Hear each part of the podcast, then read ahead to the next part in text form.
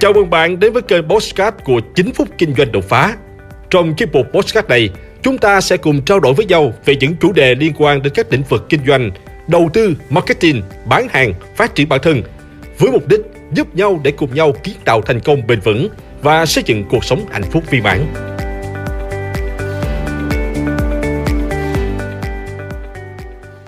Chào các bạn. Tại sao người học dốt lại giàu, người học giỏi lại nghèo? Nghe có vẻ sai sai đúng không các bạn? Đây không phải là chuyện đùa đâu, là sự thật đó các bạn. Nếu mà các bạn chịu quan sát, bạn sẽ thấy không thiếu trường hợp người học giỏi là người làm thuê, trong khi người học dốt hoặc là người bỏ học lại là người làm chủ. Tại sao lại như vậy? Tại sao người học giỏi lại thường làm thuê cho người học dốt? Cái đám mà bạn coi thường và nhìn bằng nửa con mắt khi ngồi trên ghế nhà trường.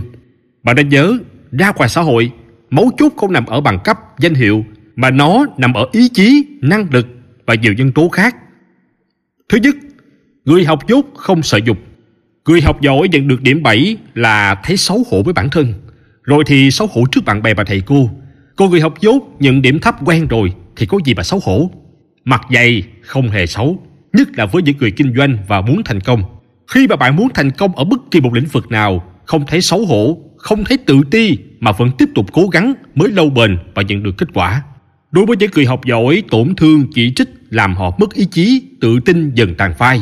Một khi mất ý chí, thành công sẽ không bao giờ được đặt nền tảng và xây dựng được. Còn những người học dốt đã quen với việc bị chê dốt dở, nên họ sẽ sẵn sàng theo chân khách hàng nếu bị chê bai, luôn nỗ lực thuyết phục đối tác dù bị cho là mặt dày, không sợ dục. Vì thế, họ có được nhiều thành công hơn khi kinh doanh, xây dựng sự nghiệp. Thứ hai, người học dốt không sợ thất bại vì đã tắm trong thất bại từ nhỏ. Với một người ít thất bại, nhìn thấy thất bại là họ sợ hãi, họ chỉ muốn tránh mặt. Còn với một người bị coi là thất bại từ bé, vì đã quá quen với cảm giác đó, thế nên họ chẳng ngại thử những điều mới, cơ hội mới, những thứ trả lại cho họ sự thành công.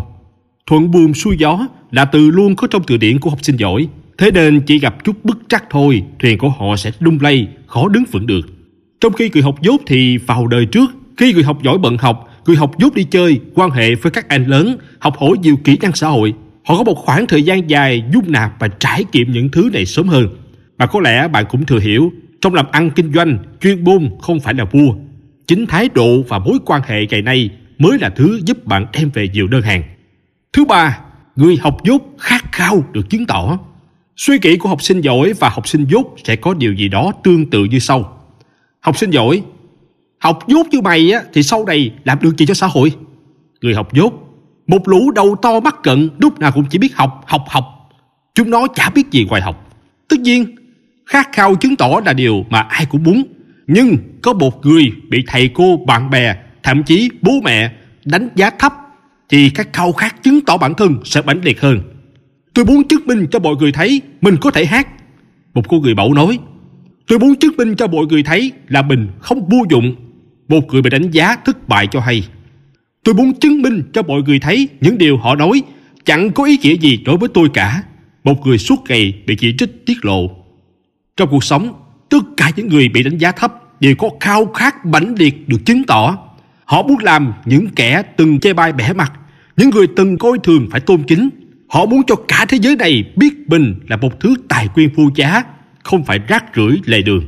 Thứ tư, học sinh dốt biết việc học không dừng lại sau khi tốt nghiệp. Học sinh dốt học chịu từ trường đời, họ biết thứ kiến thức đó không bao giờ là đủ, ngay cả khi ai đó tốt nghiệp cao đẳng, đại học, thạc sĩ. Còn học sinh giỏi cứ kỹ bình đã tốt nghiệp đại học, thạc sĩ rồi, đã thuộc dạng IELTS của xã hội rồi, thế nên chẳng phải học nữa.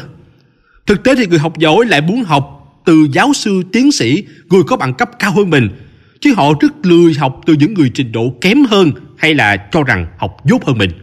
Thế nhưng, để thành công được thì kiến thức có thể ở bất kỳ đâu.